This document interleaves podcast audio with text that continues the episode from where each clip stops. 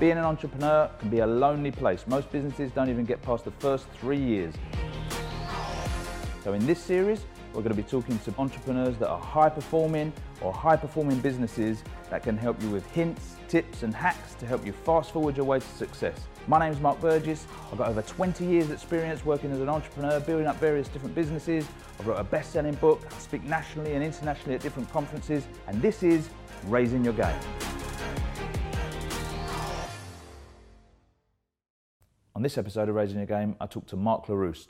Mark talks about how you engage your staff, how you motivate people. He's done talks at Google and Amazon, all kinds of companies. He goes in and he helps and he helps them understand what actually makes people tick and it's not about money. Okay, Mark, thanks for coming in. Thank you so much for having me. Um, before we uh, dig into anything, mm. are you all right just to give people a bit of a background on yourself? Just let them know what you do, who you are, that sort sure. of thing. Sure. Um, so I guess uh, one of the, one of things I'd start off is I, I used to be a professional mustache farmer uh, for four years. So I was a country manager at the Movember Foundation. Uh, those responsible for, for men around the world to rock a moustache in, in November for a great cause. So I did that for four years. Uh, it was amazing. Raised 2.8 million euros for men's health. Got 110,000 people to sign up. Won a bunch of awards. And one of the things that I thought was pretty crazy is that during that time, I'd go in offices, you know, from the big banks to pubs and communities and tech companies, and it was like the highlight of the year, you know, to, to have a bit of band, to have a bit of a camaraderie, I guess, people coming together. And I thought, surely we should be having something going on all year round in companies that make people feel excited about showing up to work, not just because you're rocking a moustache. Mm. Um, and so I decided to, uh, to set off and, and, start my own business. Uh, and it started off with a very kind of crazy ambition plan to start a podcast. That was 2015, called The Unconventionalists. And I was trying to seek out thought leaders, uh, pioneering business leaders, entrepreneurs, authors uh, in all different disciplines to try and understand what makes someone great when they decide not to take the conventional path. I'm, I'm pretty, pretty much sure that I'm going to be the first guest or the only guest that doesn't come with a shirt with a blazer, but it was just the idea that there's a different way of doing things. And that led me on the path of being invited to go and talk in one company about how to find meaning and purpose at work, which I thought was a bit crazy because you know I'd left my company and I started my own job that I know we're struggling with millennials. Like we have this big problem with millennials, engaging, attracting, and retaining millennials, and we think that you'd be a good fit for our, for our company. So I'm going to give them a shout out it's Intuit. They were one of the first companies clients I had. And I went in and I realized that, wow, actually, in every company, in every industry, there are people. And where there's people, there's pain. And where there's pain, there's also hope. So that's what I do. I founded a company called Ministry of Purpose, and I go and, and help companies create workplaces that people get excited to come on Monday morning. Wow. And how's the uh, how's the Unconventionalist podcast going? Yeah, really well actually. It's been four years, uh, 130 episodes. We're wrapping up season 13, so we're kicking off season 14. Uh, got some amazing sponsor on board. Um, 110,000 downloads, but beyond that, it's 6,000 plus minutes of powerful conversations that have changed people's lives. Yeah. You know, like I'm sure with your show as well, you'll get messages from people saying, "Thank you so much for introducing me to this guest," or for sharing that story. You know, it made me feel less alone. Yeah. Um, yeah, it's been a lot of fun. Yeah, yeah, I'm sure. Okay, so um, the average workplace that you're going into. Yeah. Um, do you find that they're all in the same sector? Do you normally work in the same sector, or are they? Yeah, no. So they tend to be yeah, they tend to be different sector. But I'll tell you what. What's really interesting is that there's been a mix of kind of corporate traditional companies, so usually insurance, banks, that kind of traditional model, who usually bring me in because they feel like they need someone a little bit different than what they usually get when it comes down to talking to the people. So I think because I'm rocking a beard, I've got kind of thick frame glasses, I don't know what it is, but I'll go in there. But the, the companies who I, I find fascinating to work with are people who are disrupting their industry, whether that's in detergent products, whether that's a charity, it doesn't matter. It's, it's leaders who are, who are, are thought-provoking leaders who are willing to do things differently. Because mm. I think it takes a lot of courage for a company and a leader to bring someone in to be able to understand how can we do things better. Like what's getting in the way of doing our best work? To ask yourself that question, I think it takes a lot of courage, and, and those tend to be the people I work with. It's a really interesting subject. I've been having a lot of conversations with it recently um, with uh, some of my people. Do you think uh, a lot of the companies that bring you in mm. are still working to uh, something that that uh, has become known in our in our company as motivation 2.0, whereby like it's the carrot and the stick Yeah. to try to motivate people. Yeah. When actually um, we probably evolved a little bit from that. Yeah, it's a good question. So usually people reach out to me. So like 98% of my business is inbound. So people contact me, reach out, and they'll usually say, "We'd love for you to come in, and can you talk about, you know, how to create a, a happier and more human workplace, or how can we find meaning and purpose in the work that we do?" And usually that often is followed up by the following statement, but we don't want people to leave as a result of it. and we want more sales. Yeah, and so, and so I laugh and I kind of go, so do you know how crazy that is? That is like saying that if you're in a relationship with someone and you told your partner, your wife, um, I really want you to go out there and explore the things that make you come alive, but not if you're going to leave me. That's conditional love. And, and, and so it's the same thing in the workplace. And, and it's kind of, I, I kind of laugh and usually we have a good laugh and then they understand. And, and I, I go in there saying, look, I'm just going to be very truthful. And one of the things that we try and create are you know, psychological safety is a study that was done by Aristotle with Google about one of the five pioneering uh, skills that every high performing team need. And it's about creating that environment where people feel like I'm not in there to judge, I'm not in there to tell people what to do. I'm not, I'm just there to say, hey, here's some ways that people are using that might be helpful. What's happening here? What could be helpful to you? And we have that conversation. Um, and the one thing that's clear is that bean bags, fruit bowls, free yoga, and kombucha on tap isn't the solution. You know, especially for younger generation, because I spend a lot of time talking about younger generation and you know millennials, Gen Z. Um, and I think it's great to have bean bags. Like, don't get me wrong, ping pong tables, great, all that stuff. But very quickly you realize that you're just trying to, you know, put a cover on, on the wound and you're not actually going what, what's really needed. And what people need is meaning and purpose in the work they do. Yeah. Okay, I mean, this is this is going to spiral now because uh, this is going to get into it, a lot of the ways that I think about things Yeah. and some of the challenges that we face. Um, so this is just going to become a, like a therapy session. Yeah, please. Uh, it's, it's what, you know, I've had people crying, just, just so you know. So you go. So we used to have a company that was all about like beanbags and PlayStations Yeah. and that, and we thought that made gave us a culture. Yeah. Um, actually, we since realised that, that that doesn't give you culture. No. Um, it just gives you beanbags and PlayStations. Yeah. Like, what's the point? Mm. Um, and then eventually, we, we, we realised what, what what a culture was, and we created the culture. And, and permanently, is a, uh, I'm, I'm always reflecting on how that works. My idea behind it is based around the idea that uh, if you give people a safe environment to work, so they're, they're, they're it's not all about the salary, but obviously they want a good salary Yeah. for what they're doing, so they feel like they're They want to be paid fairly. yeah, they want to be Yeah. paid fairly, um, and uh, you give people uh, the ability to enjoy their work, Yeah. and then you just get out of their way. Mm. Um, where the problem maybe sometimes comes is, what if you do that, Mm. and uh, people just head off in a direction that you wasn't, you didn't want? Yeah, yeah. So it's a, it's it's an interesting question, right? It's it's the whole thing about um, you know how do you set up the foundations in place so you can then unleash your talent. I think that that's the question that you're really asking is you know how much is too too much micromanagement? What is actually too too much of free open space? And and then so there's there's a great um, quote I always I always often use from Jocko Willink, who's you know got an American uh, podcast, ex U.S. Navy SEAL. He says that any problem in your company, any issue in your company is a leadership problem. So you need to take responsibility for any problem, any, any issue that's happened, whether that's talent that you hired that wasn't the right talent, whether that's you didn't set the right mission, you didn't give the right vision, you didn't give the right tools, whatever it is, you must first start with going, oh, that's on me. And then the second thing is, is you know, if in, in your example, if you, you realize that you know you're like, hey, you know what, we're not going to tell you what to do. Go and do off your thing. Actually, what you found is that a lot of people need a little bit of structure, hmm. and, and everyone's going to work differently. And I think that's one thing that's really interesting. One of my big kind of quote and and, and a book project that you know I've just started to sort of talk with literary agents. It's being yourself is good for business, and and it's a stake I take in this world, and it's something I'm trying to go into companies and, and share, saying look, what people ultimately want is to be themselves at work. Because if you can show up at work without having to put a mask on, if you can show up at work without having to check yourself out before you, you rock up, you're just going to become in a more full self. And if you're your more full self, you can bring more to the bottom line.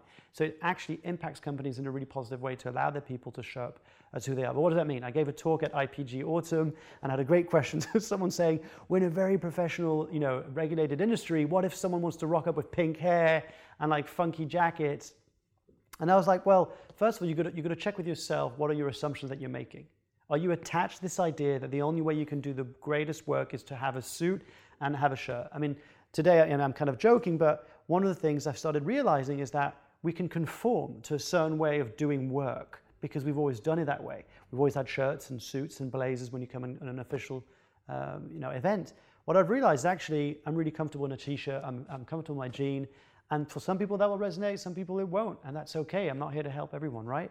But, but if you can actually enable your people to say, look, here's, here's what we want to go, right? There's, I think it's Saint, um, Saint-Exupéry, the Little Prince, the, the guy who wrote The Little Prince, uh, said something, I'm going to completely butcher the quote, so please ap- apologize in advance, but he says, uh, if you want to build a boat, don't, like, don't assign people tasks to go and cut wood, make them long for the ocean and the adventure and, and they're going to figure it out. But then your role as a leader is to go, hey, here's the vision, here's the mission. I believe this is the right team for us to get there.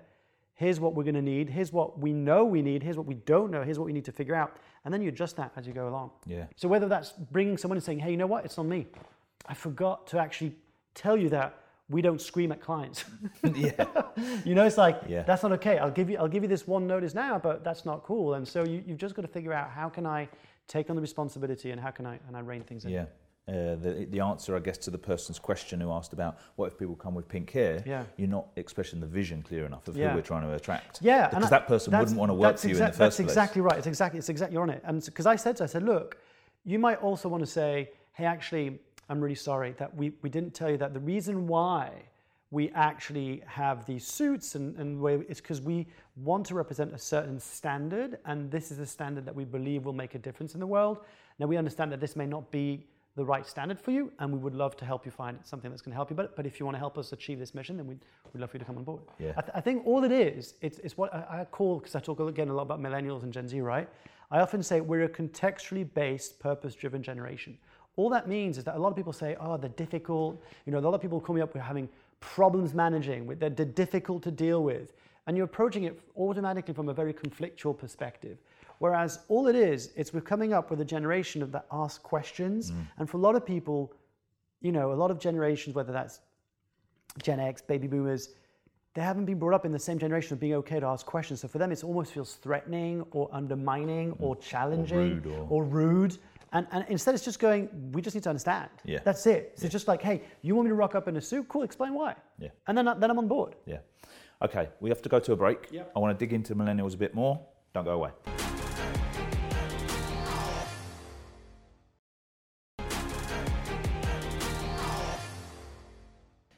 Okay, welcome back. So, before the break, we just started talking about uh, millennials, Yeah. motivating millennials, Yeah. uh, how an older generation can see them as lazy Mm. or rude, that sort of stuff. Um, I, when I talk to a lot of our clients about millennials, um, I say a similar sort of thing in the sense that most of our clients are based in a state agency, Mm. and a lot of estate agencies are using really old bits of software, um, and they complain that their their staff just put information in this software and just sit and don't do anything proactive. and I'm, my point is like, well, it's not they're not doing anything; they're expecting the computer to actually do something. Mm. They're not thinking that you're going to put it in a computer for no reason whatsoever. Yeah. They thought that there was a reason behind this.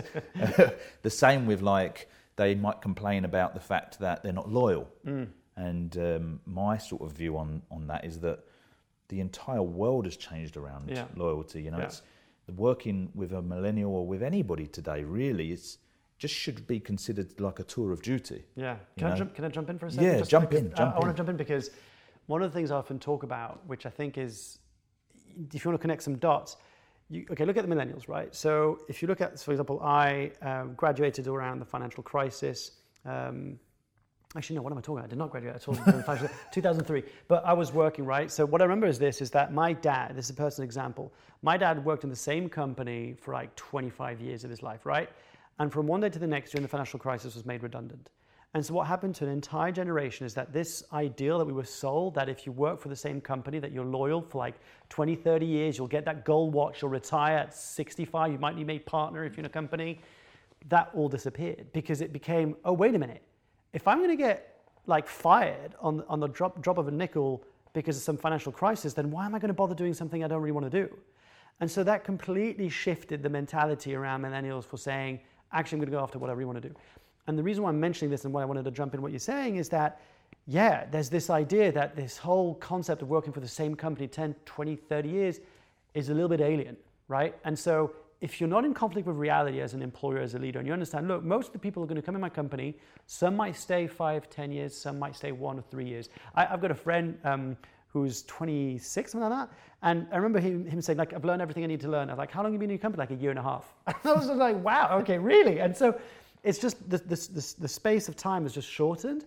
But if you're not in conflict with reality, here's what I would advise. I would say, and, and I stole this from Tom Bilyeu from Inside Quest, the, the, the former uh, CEO and co-founder of, of uh, Quest Bar Nutrition, that was the second fastest uh, growing company in America. He basically said, when I hire someone, here's what I say. When I'm at my most selfish self, and you're at your most selfish self, can we still help each other and serve each other? What does that mean? That means that mm. what do you want to do after this? Like have a conversation open with people like what do you really want to do? Because you might want to do this for the rest of your life, great, but most likely you might want to go and do something else. What do you I want to start my own company. I want to become a social media marketer. I want to become a whatever it is. Great. So what are you going to need to learn in order to get that? If you want to start your own company, what do you think you're going to need to learn? What do you need to still grow into? Great, because it just happens that we need that particular role in our company to do effective work. And we'd love for you to learn that, to grow you into that, and then let me help you go and, and set up your business in three years' time. How different do you think that conversation would be with an employee if he knew or she knew that you were like genuine and saying, look, I understand that this might not be your end all all. I'm not attached to that. It's like it's like this crazy reality that we all think that we all want to get married. Yeah. And you're living in a world where people are like, actually, I want to date a bit. Mm. Like I'm not quite committed yet, and maybe I want to have different partners in different areas, and and we've just got to accept that. And yeah. I think if you don't, you're going to really struggle to be relevant. Yeah. Um, I think uh, if if an employer um, maybe it comes back to the first point that you were saying that it's a leadership problem because mm. a lot of companies seem to think, yeah, but I'm going to put all this time and effort and I'm going to teach this person how to do this thing and, and then they're going to leave and I'm going to start all over again. Yeah.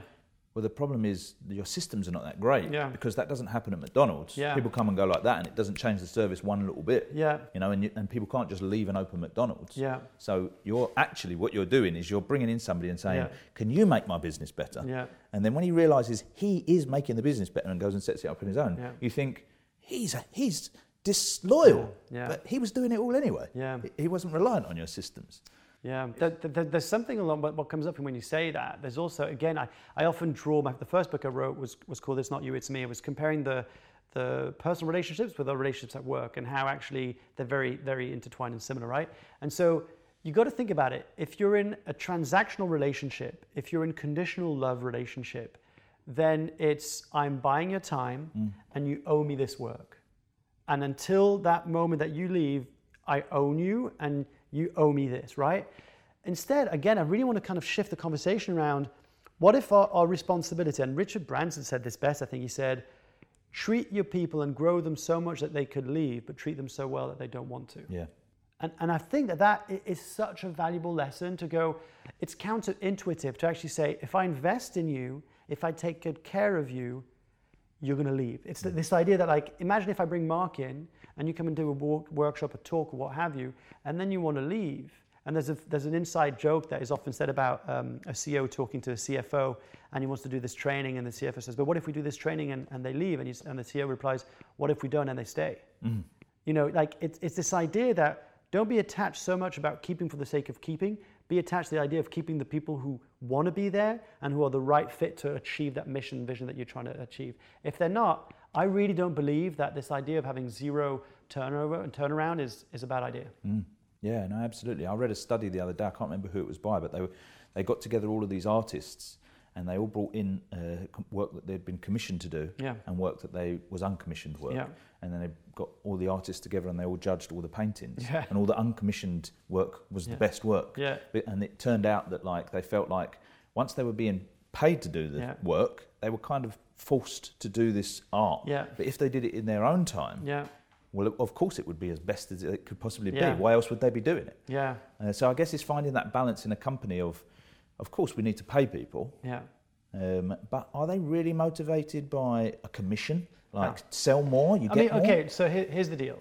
Um, money gives you a certain life standard, right? There's a certain amount. They did a study over forty-six thousand pounds. There was no difference whatsoever in your level of happiness.